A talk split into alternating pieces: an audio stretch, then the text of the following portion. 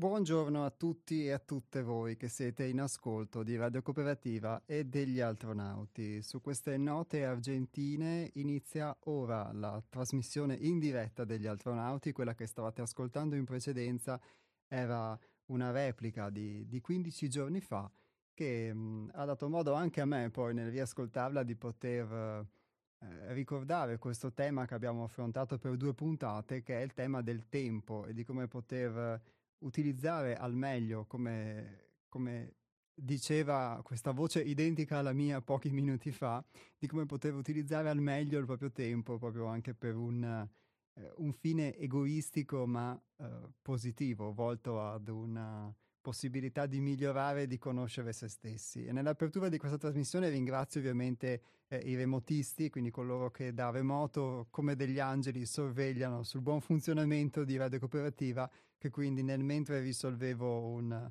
un, un problema ha permesso comunque eh, a voi di poter ascoltare un pezzo degli astronauti e quindi questo questo brano che avevamo letto due settimane fa, dedicato appunto al tempo, che si chiama Il gioco del tempo.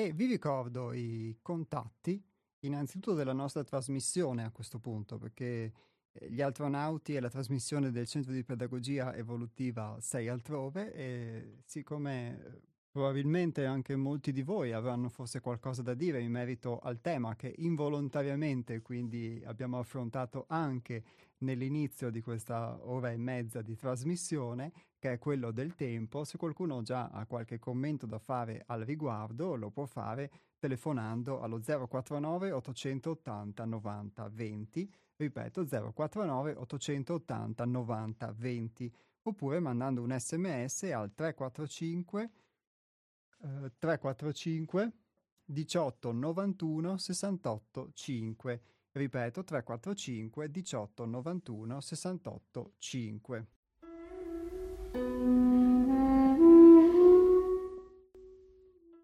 E ricordo dunque anche i contatti, ovviamente, i riferimenti del Centro di Pedagogia Evolutiva 6 altrove, il nostro numero di telefono che è lo 049 99 03 93 4, ripeto 049 99 03 93 4 e il nostro sito internet che è www.seialtrove.it. Qui trovate un riferimento anche tra le, tra le varie cose ai nostri testi, tra cui anche il libro Un tuffo dal profondo, da cui è tratto quel testo di cui appunto sentivate nei primi minuti di trasmissione la lettura, ovvero il gioco del tempo.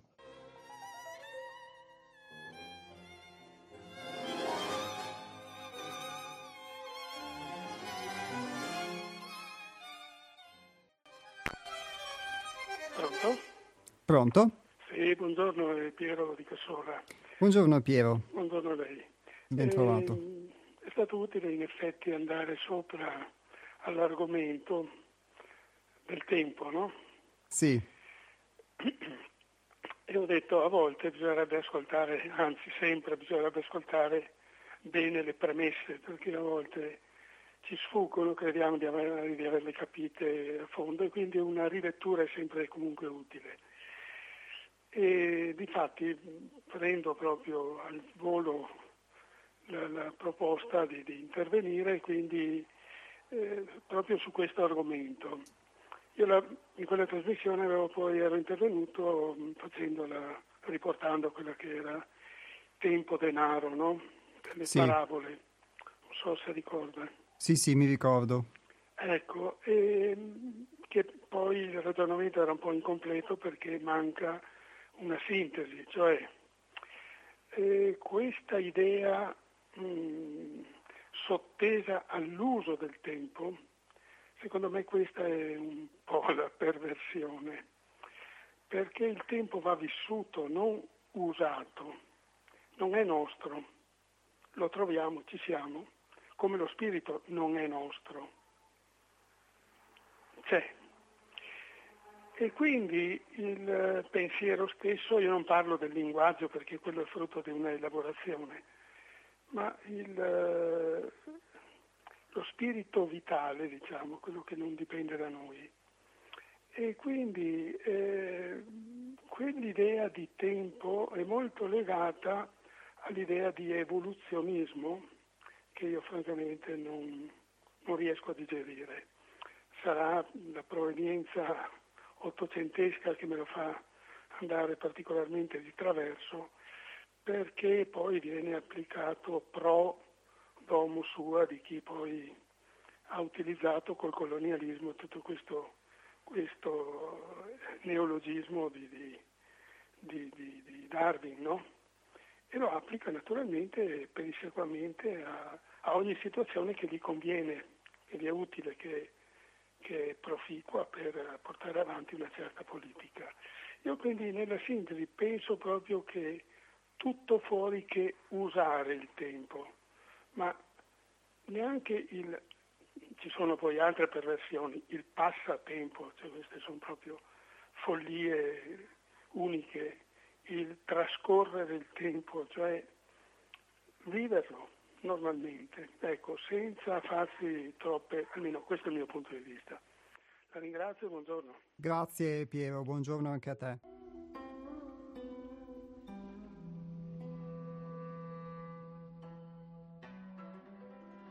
Il ragionamento di, di, Piero, gli spunti che, che, Piero ha dato si collegano ad, ad, alcuni temi che abbiamo affrontato anche in altre puntate della nostra trasmissione, tra cui anche l'aspetto dell'evoluzione. E io posso dire, per quello che riguarda la mia esperienza, che secondo me si può distinguere tra l'evoluzione e l'evoluzionismo. Non tanto per mettere i puntini sulle i, ma nel senso che mh, non necessariamente eh, aderire comunque al, all'evoluzionismo o come dice Piero alle sue applicazioni sociali, quindi al darwinismo sociale, al fatto della lotta degli uni contro gli altri, del, eh, lo, lo, stimolo costante alla competizione, alla, eh, alla corsa, alla guerra praticamente degli uni contro gli altri, che cui siamo stati abituati, non necessariamente e aderire ad un'idea di evoluzione significa dover aderire anche a questo paradigma, a questo standard, diciamo, evoluzionistico che sicuramente, come dice Piero, è stato molto utilizzato nella nostra società capitalista, possiamo definirla così o definiamola in altri modi, insomma occidentale, per strutturare un modo di pensare, un modo di essere che inevitabilmente, lo vedo anche su di me, ci condiziona anche se se non ne siamo consapevoli, anzi tante volte più crediamo di poterne essere emancipati, che una cosa non, una cosa non mi tocchi, più invece tante volte proprio mi tocca concretamente. E mh, evoluzione invece può essere un cambiamento, lo si può definire anche una, disco- una scoperta, un disvelamento, se vogliamo, di, di se stessi, perché evolvere nel senso di poter cambiare, cambiare delle abitudini, cambiare dei pensieri, cambiare un modo di essere, quindi dover lasciare qualcosa di, mhmm, di vecchio o metterlo da parte o non utilizzarlo più per utilizzare strumenti nuovi, che poi se andiamo a vedere molto spesso sono strumenti di cui ave- eravamo forse già in possesso, che avevamo già a portata di mano, però non li utilizzavamo, non sapevamo della loro esistenza, eccetera. Quindi l'evoluzione in, nel senso di un di una conoscenza di sé per quello che ho potuto sperimentare io può essere questo, può essere lo scoprire di più se stessi, il, il far luce dove di solito non fai luce semplicemente perché sei abituato a, a guardare solamente in una direzione e non vedi quindi il resto, che però ti circonda. Quindi in questo senso questo cambiamento secondo me può essere l'evoluzione applicata ad ognuno di noi. Poi su scala più ampia, diciamo, ognuno può sicuramente aderire o meno a delle teorie filosofiche o scientifiche o anche sociali. E, e poi mh, la premessa che lui fa sull'uso del tempo vivere il tempo, secondo me, al di là delle, delle parole, è molto bello quello che, che Piero dice sul, sul, vivere il tempo, perché anche il fatto di poter pensare a come trascorrere il tempo, passare il tempo, ci dà sempre l'idea, come dicevamo nelle puntate precedenti, che il tempo sia qualcosa di estraneo, qualcosa che ci capita addosso, quindi che ha una causa esterna a noi e, e noi lo subiamo spesso anche eh, vivendolo come se fossimo delle vittime, pensiamo al fatto del tempo che passa visto sempre in modo negativo e, e mai visto ad esempio per l'esperienza che invece ti permette di maturare. Il, quindi anche il passatempo, il trascorrere del tempo è come se il tempo fosse un contenitore vuoto che tu in qualche modo devi riempire effettivamente e non vivere. Però eh, sotto un certo aspetto, diciamo, sotto un aspetto pratico, noi siamo comunque abituati nella società in cui viviamo ad uh, utilizzare il tempo, perché eh, bene o male tutto ha una durata, come si diceva anche una settimana fa, tutto ha una durata, quindi ci sono le scadenze, ci sono c'è la scadenza della giornata lavorativa, ci sono degli orari da, da rispettare, c'è un orario della trasmissione, c'è, un, sono, c'è una durata per qualsiasi cosa, dalla scadenza di un prodotto al supermercato al, al nostro stesso vivere sociale che si fonda appunto sugli appuntamenti, sugli orari, eccetera. Quindi tutto eh, ha una durata e in quest'ottica siamo abituati a utilizzare comunque il tempo, quindi a concepire il tempo come qualcosa che può essere utilizzato, un, una piccola porzione che può essere utilizzata, che poi vogliamo vederla anche come solamente un utilizzo mentale, quindi questa durata non è altro che il nostro tempo psicologico, se vogliamo, però di fatto siamo abituati a farlo. Come siamo abituati a farlo in un'ottica eh, che può essere lavorativa o può essere in virtù di un sistema di cui facciamo parte, quindi sappiamo che ad esempio una giornata lavorativa può durare dalle 8 alle 12 e dalle 13 alle 17, allora sappiamo che dobbiamo utilizzare quelle 8 ore di tempo per la nostra giornata lavorativa. Quindi siamo, siamo abituati a pensare al tempo in un'ottica di utilizzo lo spunto che si voleva dare attraverso quella lettura è che ci può essere un utilizzo anche diverso, non, ci può essere, non, non deve necessariamente esserci un utilizzo per l'avere o per l'apparire o per la necessità, perché ovviamente spesso si lavora per necessità, per poter avere quella forma di sicurezza del soddisfacimento dei bisogni primari e tutt'al più soddisfacimento dei desideri se si riescono a soddisfare i bisogni primari. Ma anche poter utilizzare il tempo in questo senso come durata, quindi applicare lo stesso criterio, ma per poterlo utilizzare per se stessi, quindi per conoscere se stessi, per essere...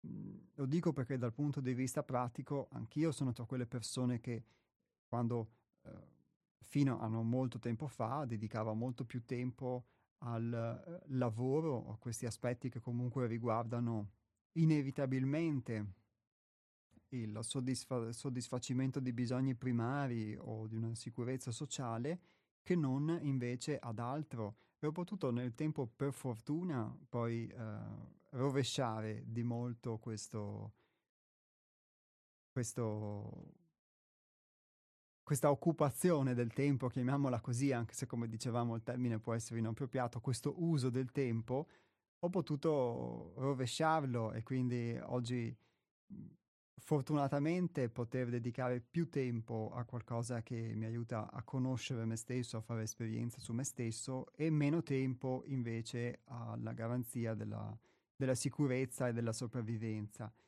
E quindi posso vedere la differenza e, e posso vedere quanto ovviamente tempo in precedenza dedicassi a qualcosa che era volto ad espletare le mie necessità. Ecco, credo che questo si possa applicare a tantissime cose, quindi era più un discorso, diciamo, in questi termini, secondo me, proprio pratici, dato che siamo abituati ad utilizzare il tempo, a pensare il tempo come qualcosa che si utilizza, allora l'utilizzo può anche essere qualcosa di diverso, non solamente volto all'avere, ma volto a qualcosa che ci permette di conoscerci e quindi di, di stare meglio.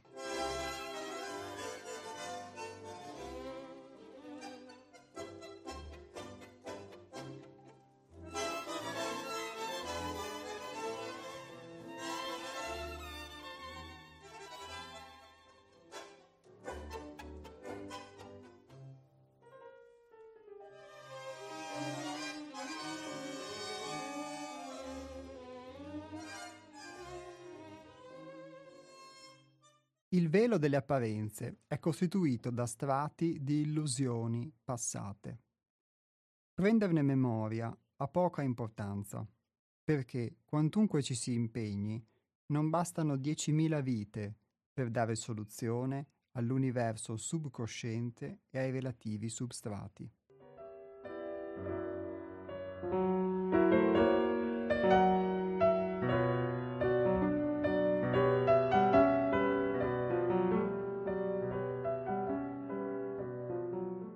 Con, questo, con queste righe che vi ho appena letto, che sono sempre tratte da un altro brano all'interno del libro Un tuffo dal profondo, con queste righe riprendiamo contatto con il presente, perché l'essenza di, di, quelle due puntate precedenti dedicate al tempo era anche poter valorizzare questa, questa essenza del tempo stesso che di fatto è il presente.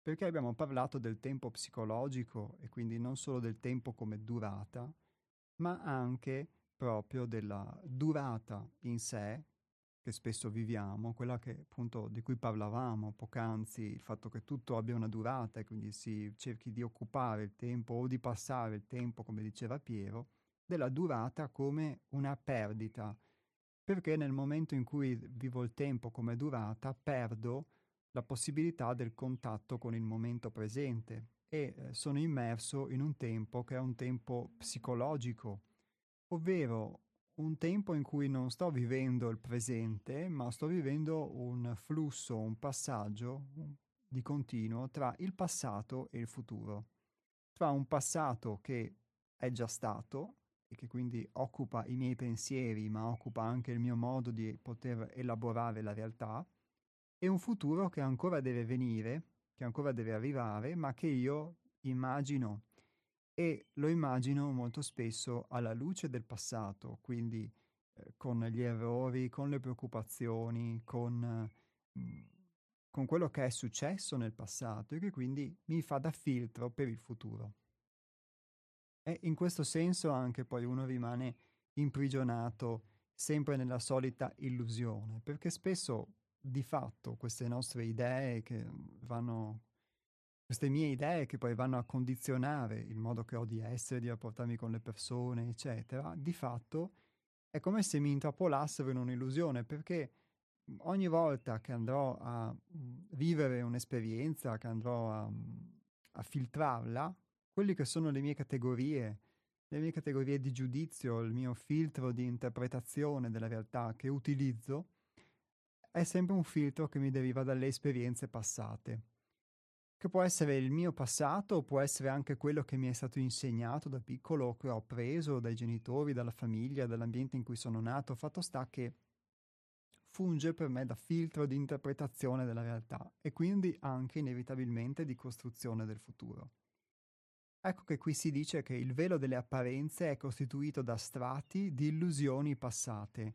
E io lo vedo così, cioè lo vedo come delle illusioni che ho vissuto in passato, cioè delle cose che io ho interpretato e ho, o di cui spesso non ho avuto possibilità di riscontrare se erano reali o no, che io ho interpretato, ho etichettato in un certo modo e quindi sono delle illusioni, come anche delle illusioni che allo stesso tempo possono essermi state tramandate, perché sicuramente ci vengono tramandate molte cose utili, ma vengono, ci vengono tramandate anche molte uh, illusioni. Il, il, fatto stesso della, di quello di cui parlavamo pochi minuti fa, ovvero de, il, la spinta, ad esempio, alla competizione, all'apparire, eccetera, se l'ho potuto sperimentare come un'illusione, come un'illusione comunque quello che uno crede di poter ottenere, però è un'illusione che da generazioni viene trasmessa comunque.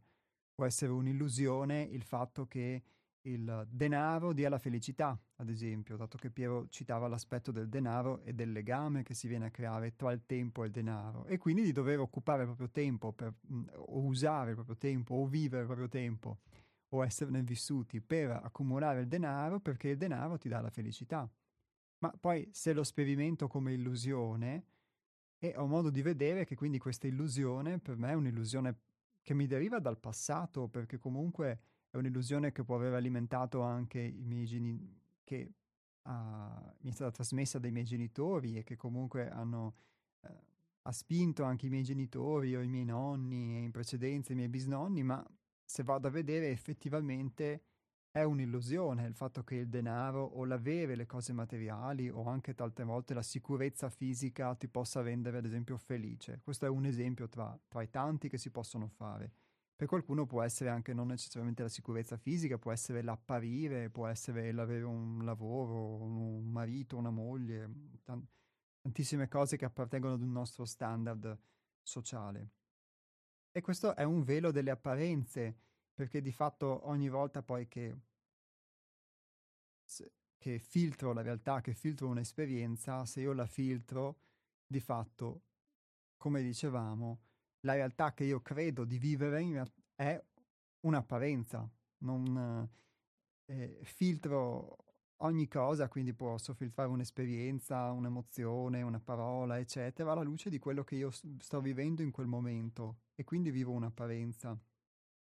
Tante volte eh, si vorrebbero risolvere, questa è una cosa che infatti abbiamo visto anche al centro attraverso diversi lavori che abbiamo fatto anche negli anni, attraverso quella che si può definire un'evoluzione, cioè anche andando a, a provare e poi a sperimentare, quindi poi a, a poter verificare, si, si, vorrebbe andare poi a, a conoscere quali sono le cause che affondano nel passato di quelli che possono essere i nostri problemi, i miei problemi, e però nel ritornare nel passato, tante volte si rischia di rimanerci dentro, di rimanerci imprigionati senza riuscire poi effettivamente a risolverli, perché si, è, è un continuare a tornare sempre indietro, sempre indietro, sempre indietro a cause sempre più remote, ma la soluzione è adesso, il problema che io sto vivendo è adesso e quindi anche poter vedere l'origine di un problema nella, nella stirpe familiare o nella storia del, del luogo in cui sono nato, eccetera, può avere un'utilità, ma di fatto la risoluzione a quel problema poi io la posso portare su di me solamente adesso. Non posso tornare indietro nel tempo, appunto per restare in tema. E quindi, come qui si dice, Quantunque ci si impegni, non bastano 10.000 vite per dare soluzione all'universo subconsciente e relativi substrati.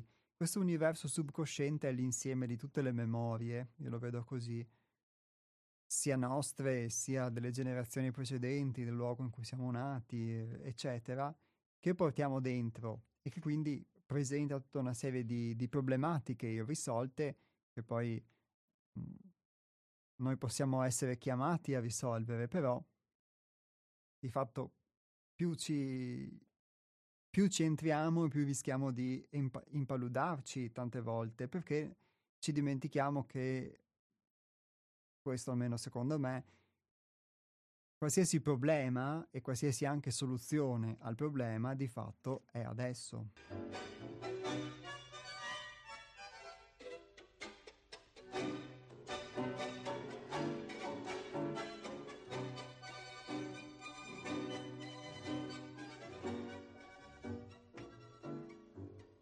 Prendere coscienza delle illusioni passate non significa risolvere le proprie difficoltà esistenziali dell'adesso. L'illusione non crea che illusione, il tempo non porta che nel tempo, l'irreale non produce che irreale, l'ignoranza non produce che sofferenza e schiavitù.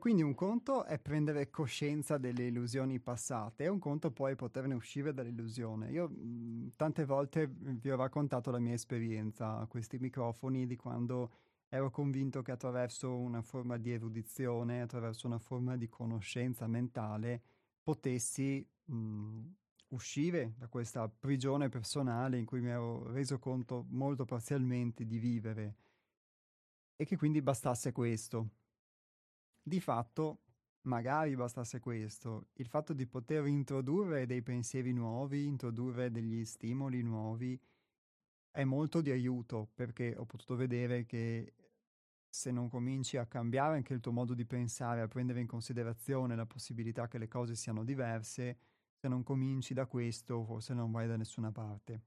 Però è solo una prima tappa, un primo passo e ho verificato su di me che è un errore credere di poter credere che basti questo, che basti una conoscenza mentale o anche addirittura ad aver capito qualcosa su di te per poter non vivere più invece determinati comportamenti, determinati meccanismi, eccetera. Bastasse questo sarebbe anche relativamente facile eh, essere illuminati, invece no. Bisogna poi attraverso, attraverso la pratica, attraverso l'esperienza, poter mm, risolvere queste difficoltà dell'adesso. E se uno è imprigionato, nel senso che non sa come comportarsi se non con un comportamento che può essere per lui automatico oppure che gli proviene dal passato, difficilmente potrà risolvere un problema, questo ho potuto vedere. Potrà solo al massimo tamponarlo e poi il problema gli si risolverà, gli sarà risolto, gli si ripresenterà, scusate, fra un po' di tempo. Non potrà realmente mai risolverlo, questo ho potuto verificare, perché il fatto di prendere solamente consapevolezza di qualcosa mentalmente non, non basta poi a poter uh, di fatto cambiare. Ecco perché vi ho fatto quella distinzione prima che secondo me c'è tra l'evoluzionismo, quindi il pensare a un'evoluzione anche mentalmente, e poi di fatto l'evoluzione concreta che uno riesce ad applicare. E ho potuto verificare che questa evoluzione è comunque un continuo sforzo, è un continuo lavoro e, e uno sbaglia a pensare, ah vabbè ok, sono, questa cosa l'ho capita, questa cosa l'ho fatta, sono riuscito, e invece no, è proprio anzi quando credi che sei, che, di essere riuscito, che allora ti si ripresenta di nuovo quello stesso problema e dici, ah caspita, ma io non c'ero riuscito a risolverlo. Eh no, evidentemente no, e allora devi tornarci su di nuovo. Ed è questo forse il bello anche del gioco, quindi come diceva Piero prima il fatto di vivere il tempo, secondo me il vivere il tempo o il vivere lo spirito, come citava lui, è, è qualcosa che ha a che fare con la dimensione del gioco. Molto spesso invece nell'uso del tempo che crediamo di farne, ma a cui siamo abituati, eh, diciamo, è un uso a cui siamo indotti anche se non ne siamo tanto consapevoli spesso nella nostra società, siamo spesso giocati, invece è, è bello poter giocare, potersi permettere di giocare, perché lo dico proprio per esperienza personale, molte volte uno non gioca perché non si permette di giocare, quindi anche a questo gioco del poter conoscere se stessi. E qui si dice che l'illusione non crea che illusione, il tempo non porta che nel tempo, l'irreale non produce che irreale perché sostanzialmente se io mi appoggio su delle illusioni, su delle apparenze, su delle cose che di fatto non, uh, non sono reali, che può essere una, una, mia idea di come debbano essere le cose, un'idea che mi è stata trasmessa, eccetera, o una convinzione su me stesso. Se sostanzialmente credo di poter volare, ma non so volare o non ho le ali come un uccello per volare, eh, di fatto nel provare a volare buttandomi giù dalla finestra è molto probabile che io cada. E quindi è la mia idea di poter volare senza le ali o senza essere un uccello che mi porta a cadere di fatto. E quando cado, se mi va bene, prendo contatto con la realtà, sicuramente, perché mi accorgo di non avere le piume, di non avere le ali e che quindi forse mi ero fatto un'idea di me stesso che era un, un po' diversa rispetto, rispetto alla realtà.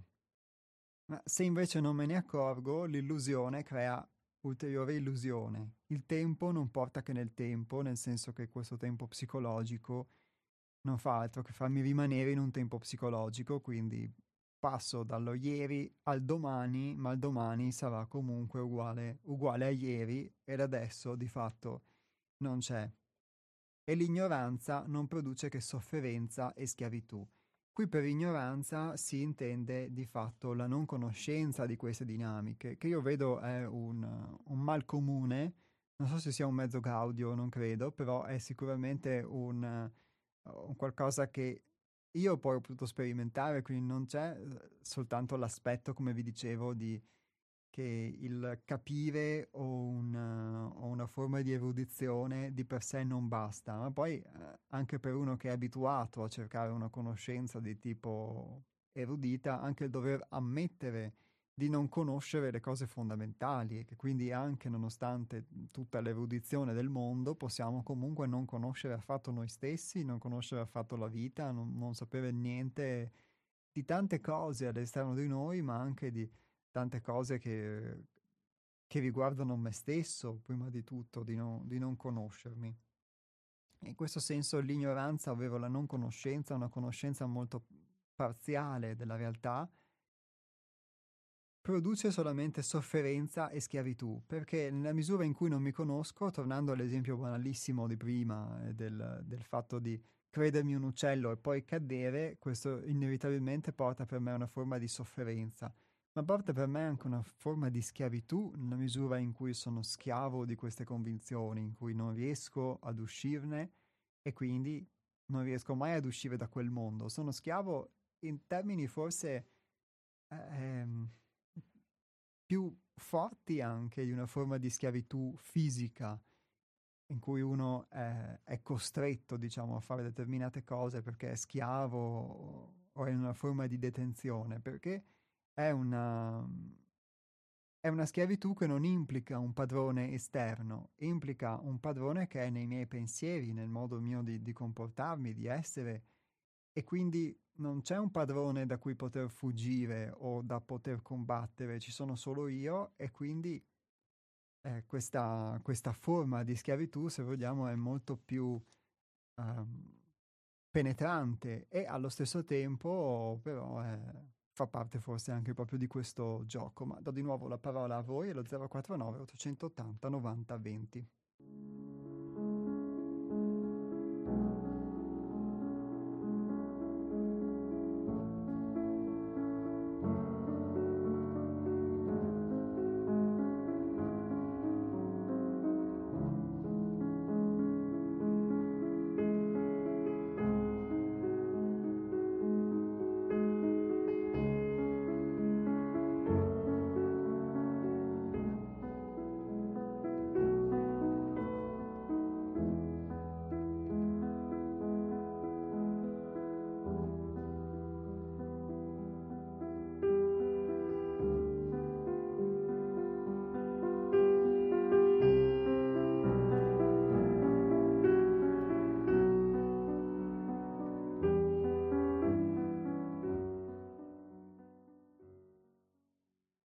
La liberazione dalle dicotomie personali, dall'immagine ideale che l'uomo ha di sé, poggia sull'accettazione della schiavitù in cui inconsapevole egli versa e che per ignoranza scambia per sicurezza e ricerca di felicità.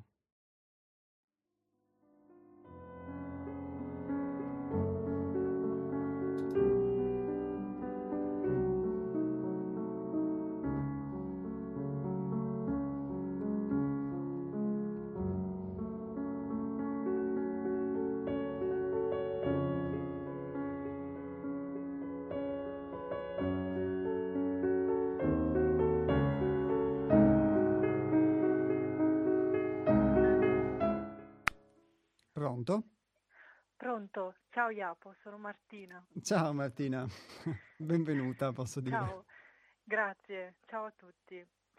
Allora, io volevo intervenire su una cosa che hai detto, che hai fatto un esempio sull'aspetto di, di avere le ali, di provare a volare e solo quando magari ci schiantiamo a terra ci rendiamo conto che queste ali insomma non ce le abbiamo. E io vedo almeno su di me, sulla, sulla mia esperienza, eh, che spesso ho, ho, un'idea di me.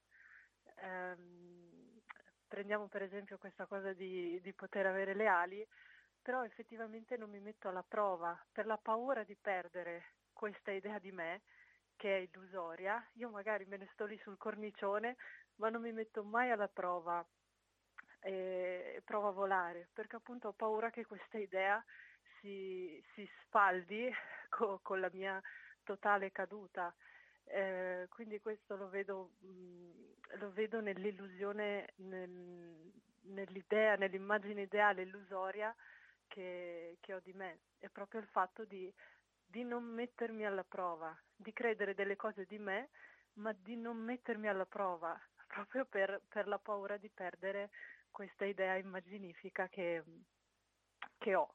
Ecco, questa è, mi è venuta come, come, come, riflessione di quello che hai detto. Grazie, Grazie mille Martina. Grazie per la, per la trasmissione, sempre molto ispirante. Ciao Iapo, ciao a tutti. Ciao Martina, grazie, ciao. buona giornata. Ciao.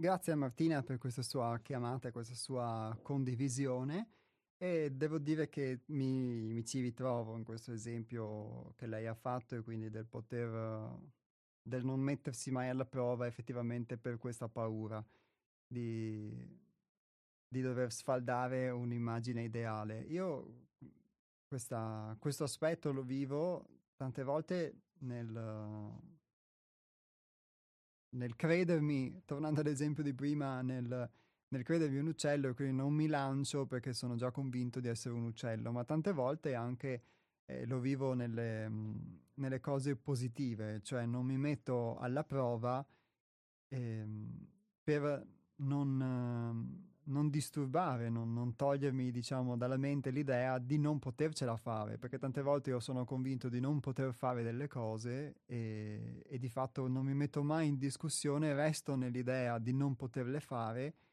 Quando invece, eh, o perché vengo ispirato o, o stimolato comunque a, a poterle fare, allora, e mi accorgo che effettivamente vivevo un'illusione, dico, caspita, ma io per tanto tempo sono rimasto lì sul cornicione, appunto, eh, convinto di non poterlo fare, o convinto che una cosa fosse in una modalità per me negativa, invece non lo era affatto, o era l'esatto opposto di quello che, che io credevo.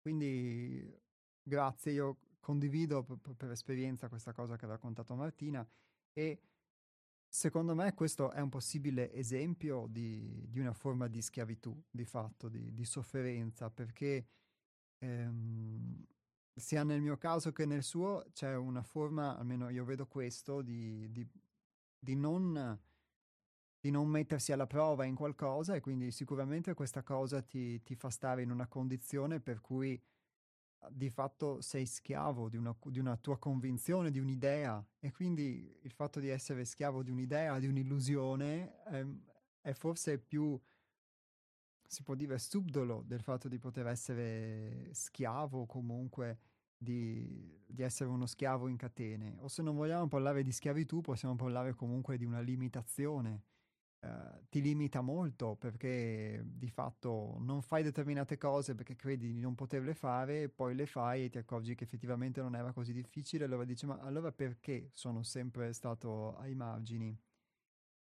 E, e se uno si abitua poi a fare questo, resta sempre ai margini, resta sempre nel, in una modalità conosciuta e come si diceva in questo testo, noi scambiamo questa, questa schiavitù per ignoranza, quindi non perché siamo cattivi o perversi, ma la scambiamo per sicurezza o addirittura ricerca di felicità e quindi siccome eh, stare sempre ai margini in questo caso o fare comunque qualcosa, rimanere di una determinata convinzione mi dà una forma di sicurezza, continuo a fare quello che so già fare, quello che sono, perché mi fa restare in una forma di sicurezza. O addirittura se mi fa piacere, mi, mi credo di poter essere felice nel fare questo e però di fatto è come se vivessi solamente una parte della vita, una parte delle... anche del tempo di fatto, perché tornando all'aspetto della durata, di cui parlavamo del tempo, se io poi passo un'intera esistenza a fare sempre le stesse cose, a, a realizzare sempre la stessa modalità, per avere sempre gli stessi pensieri, questo è il fatto, perché forse uno può anche fare le stesse cose tutta la vita, però nel farle può farle in modo diverso o può pian piano acquisire esperienza sulle cose che quindi gli permettono poi di avere una visione diversa, di maturare esperienza. E sicuramente credo che mhmm, chiunque abbia fatto anche ad esempio un mestiere per una vita intera, sicuramente attraverso quel mestiere se ci ha messo passione eh, ha potuto anche mh, mhmm, scoprire delle cose che riguardano se stesso, anche se magari non, non, gli dà il termine che noi utilizziamo qui di conoscenza di sé, eh, eccetera. Ma comunque ha potuto fare un'esperienza della vita e anche di sé. Però se invece uno resta, come ad esempio io ho visto tante volte, io ho la modalità di fare, resta sempre con lo stesso modo di pensare, anche se fa sempre le stesse cose, di fatto lui non cambia nel restare sempre con quella sua modalità e quindi non imparare niente di nuovo, non acquisire niente di nuovo. E di fatto ha trascorso del tempo, ha passato del tempo, ha usato del tempo, ma in realtà eh, l'ha vissuto come perdita, nel senso che ha occupato il tempo a fare delle cose, però non si è permesso di acquisire um, esperienze, informazioni o di eh, scoprire cose di se stesso, diciamo informazioni su se stesso e quindi non ha messo a frutto in questo senso il tempo, ma eh, lo ha fatto passare in questo senso. E allora diventa una perdita, diventa una durata fine a se stessa, una, delle lancette di un orologio che, che passano, che etichettano o delle, dei fogli del calendario che vengono aggiornati e girati, ma di fatto poi tu resti lo stesso, forse coi capelli, capelli bianchi o con, o con la schiena curva, però comunque di fatto sei rimasto lo stesso.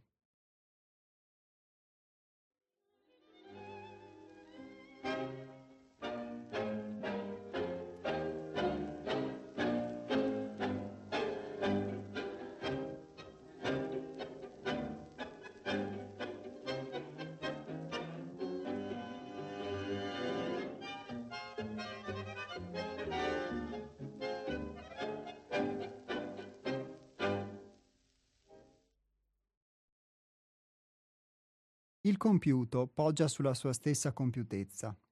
Il risvegliato veglia per non ricadere nel sonno. Questo riconoscimento deflagra l'io acquisitivo ed egoistico e a gradi svela la commensura con l'armonia del bello e del vero.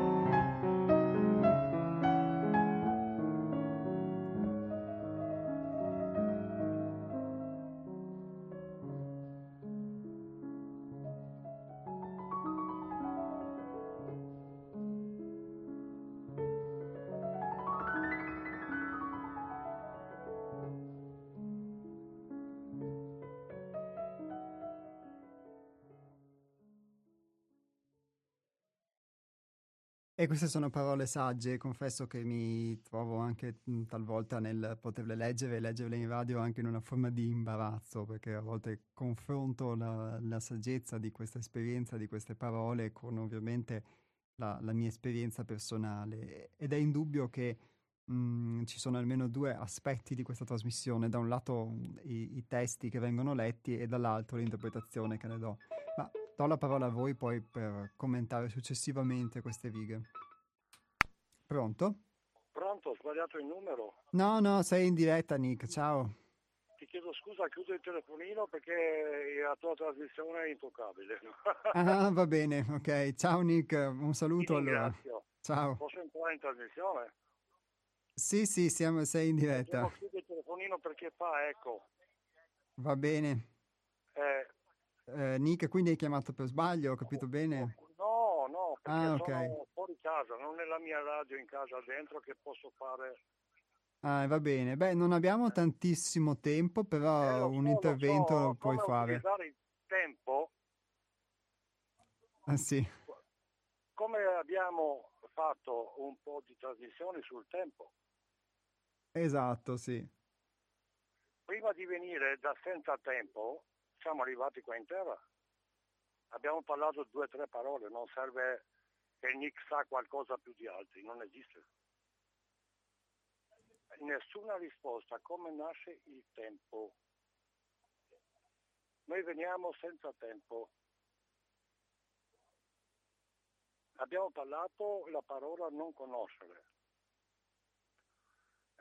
Si chiama eh, inconscio, conscio e subconscio, collettivo.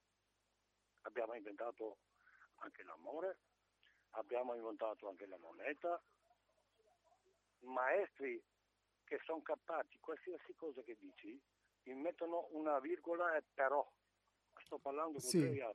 Cosa intendi mettono una virgola? Non ho capito. Qualsi- qualsiasi cosa che parliamo noi è solo per opera nostra. Non c'è mai stato e sarà mai in un'entità esterna né interna.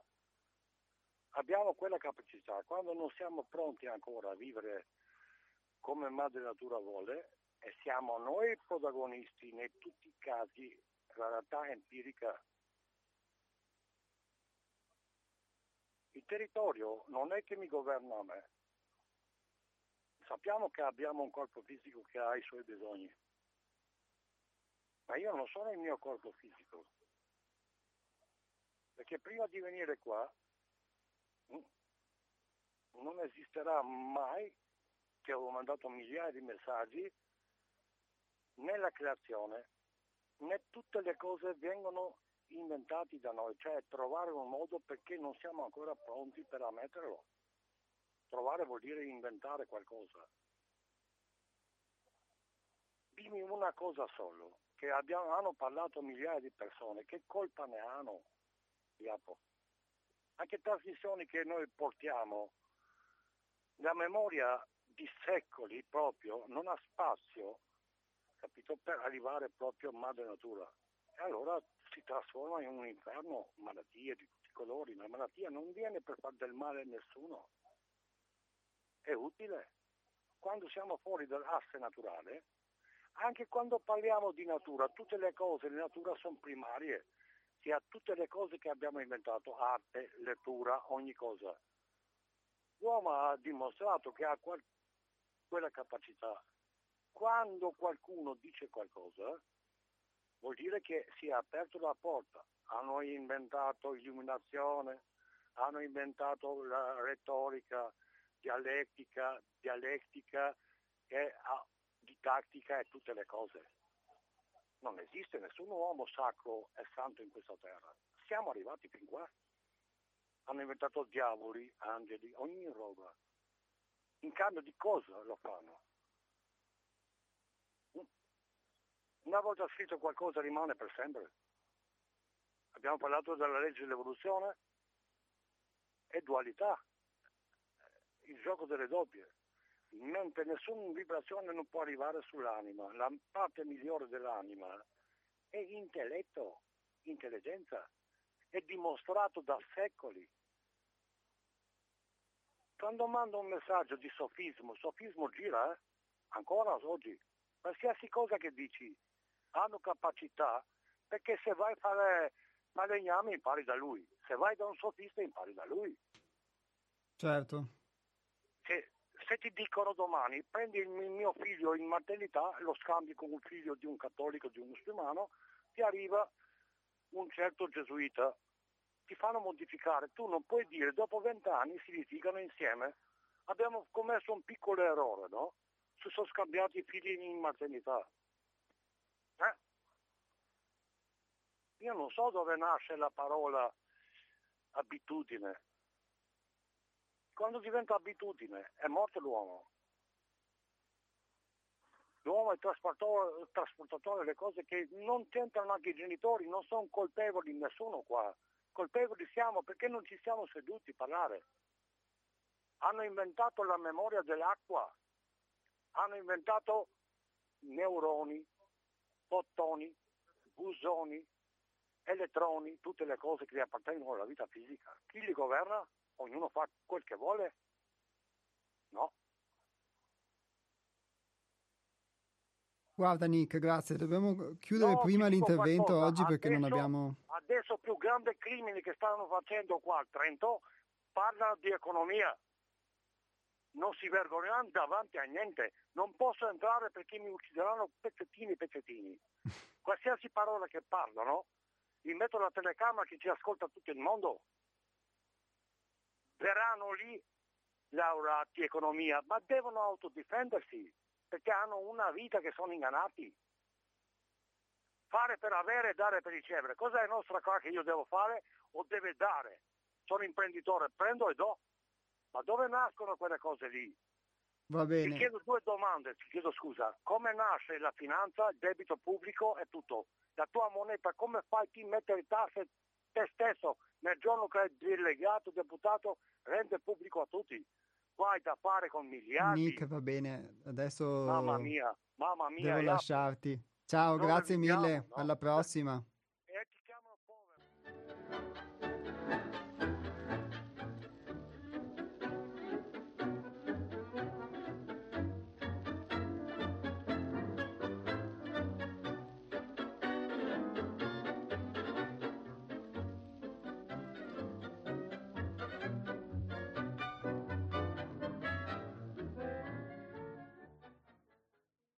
Grazie anche a Nick, d'altronde oggi in termini di durata abbiamo, abbiamo, pochi minuti ancora a disposizione, quindi non potevo diciamo uh, ancora far proseguire il suo intervento. Comunque ha dato degli spunti, io spero che se qualcuno è in ascolto e poi aver trovato spunto, magari potrà andare lui a fargli queste domande agli economisti al, a Trento, quindi immagino parlasse del Festival dell'Economia e quindi intanto però li ha potuti le ha potute fare queste domande su Radio Cooperativa e quindi già questa è un bello, una bella possibilità di spazio libero e quindi poi lasciamo ognuno per il resto, forse ogni specialista a cucinarsi nel suo brodo specialistico. Noi torniamo invece alla nostra trasmissione e il, Nick cita spesso il sofismo e quindi qui vorrei fare un chiarimento. Io non sono Nick, non, non diciamo, però posso eh, fare un piccolo chiarimento, lui intende per i sofisti e quindi per sofismo in generale, là dei sofisti dell'antica Grecia, che quindi avrebbero forse iniziato questa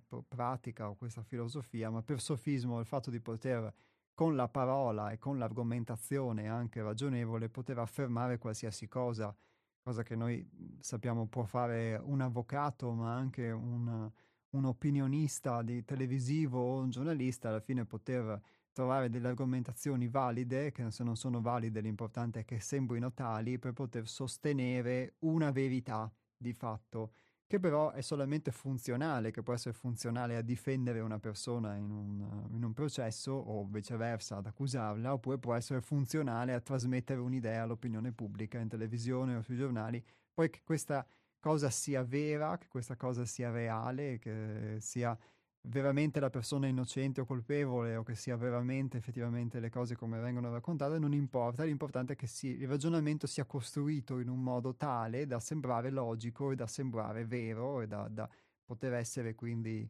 eh, preso come tale da chi lo deve ascoltare, dalla giuria o dall'ascoltatore o dal lettore e non è importante se sia vero o no. E quindi attraverso questo artificio noi possiamo dire di tutto basta che il discorso sia logico, anche se diciamo cose che sappiamo non essere vere.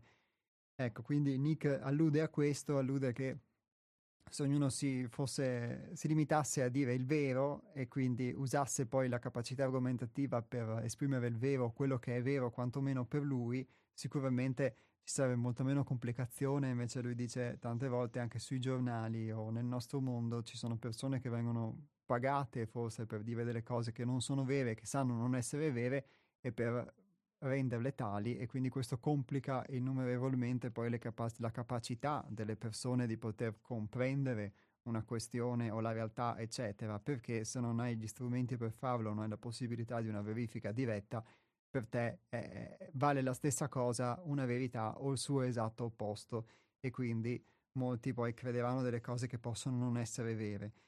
E sicuramente è una cosa che vale anche un po' per tutti noi, secondo me, questa capacità, so- questa capacità sofistica che abbiamo tante volte di uh, autogiustificarci o di raccontarci quello che vogliamo. L'importante è che il ragionamento torni per noi, però tante volte...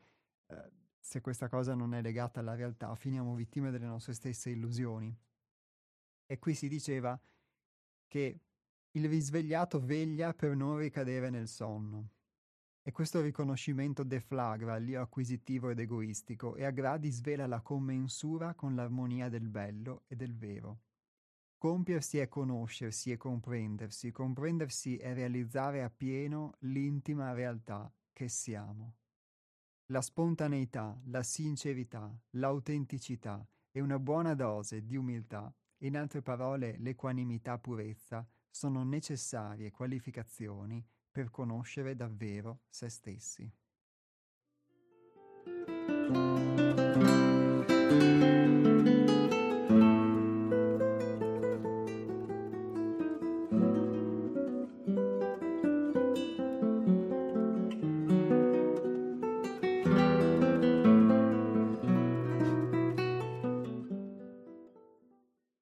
Sicuramente il fatto di dover eh, inseguire un modello che non necessariamente si confà a noi e quindi o dover inseguire, come dicevamo, un'immagine ideale che abbiamo perché forse dobbiamo essere riconosciuti dalla società o da qualcuno, eccetera, è qualcosa che sembra quantomeno andare in contrasto con la possibilità invece di essere spontanei, di essere sinceri, di essere autentici. Ecco perché uno deve poter acquisire una nuova abitudine, si è abituato anche a mentire, si è abituato anche a dover apparire in un certo modo, deve fare uno sforzo per poter essere sincero, per poter essere eh, autentico, deve cambiare abitudine e per quanto la sincerità dovrebbe essere qualcosa di naturale, noi forse tante volte cresciamo nel modo opposto, che per non essere puniti o per non essere esclusi ci autocostringiamo ad essere in un modo diverso rispetto a come siamo. E quindi bisogna fare uno sforzo eh, opposto rispetto a quello che faremmo per poter invece essere sinceri, essere noi stessi, non, non, mentire ma è tutto a me stesso.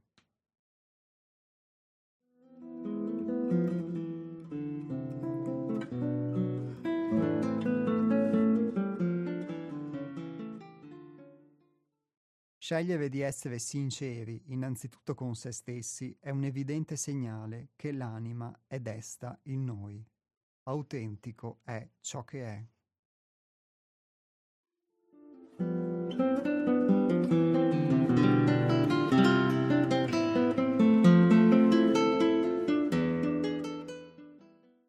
Con queste parole la puntata di oggi termina qui. Gli astronauti vi danno appuntamento a venerdì prossimo dalle ore 12 alle ore 13.30, sempre sulle frequenze di Radio Cooperativa. Vi ricordo che potete riascoltare le repliche quindicinalmente ogni due mercoledì dalle 15.20 alle 16.50 oppure sul sito di Radio Cooperativa che è radiocooperativa.org e sul nostro sito che è seialtrove.it. Sul nostro sito trovate anche un riferimento al, um, al libro e anche la possibilità di poterlo acquistare se lo desiderate come piccolo contributo per la nostra associazione che servirà a stampare altri libri, che è La Sacra Realtà atto terzo, sottotitolo Un tuffo dal profondo, da cui è tratto questo testo e da cui sono tratti anche i testi letti in precedenza sul tempo e nel corso delle, delle varie puntate degli astronauti. Sul sito poi trovate anche tanti altri riferimenti a molto altro. Un caro saluto a tutti voi e un buon proseguimento di ascolto di Radio Cooperativa.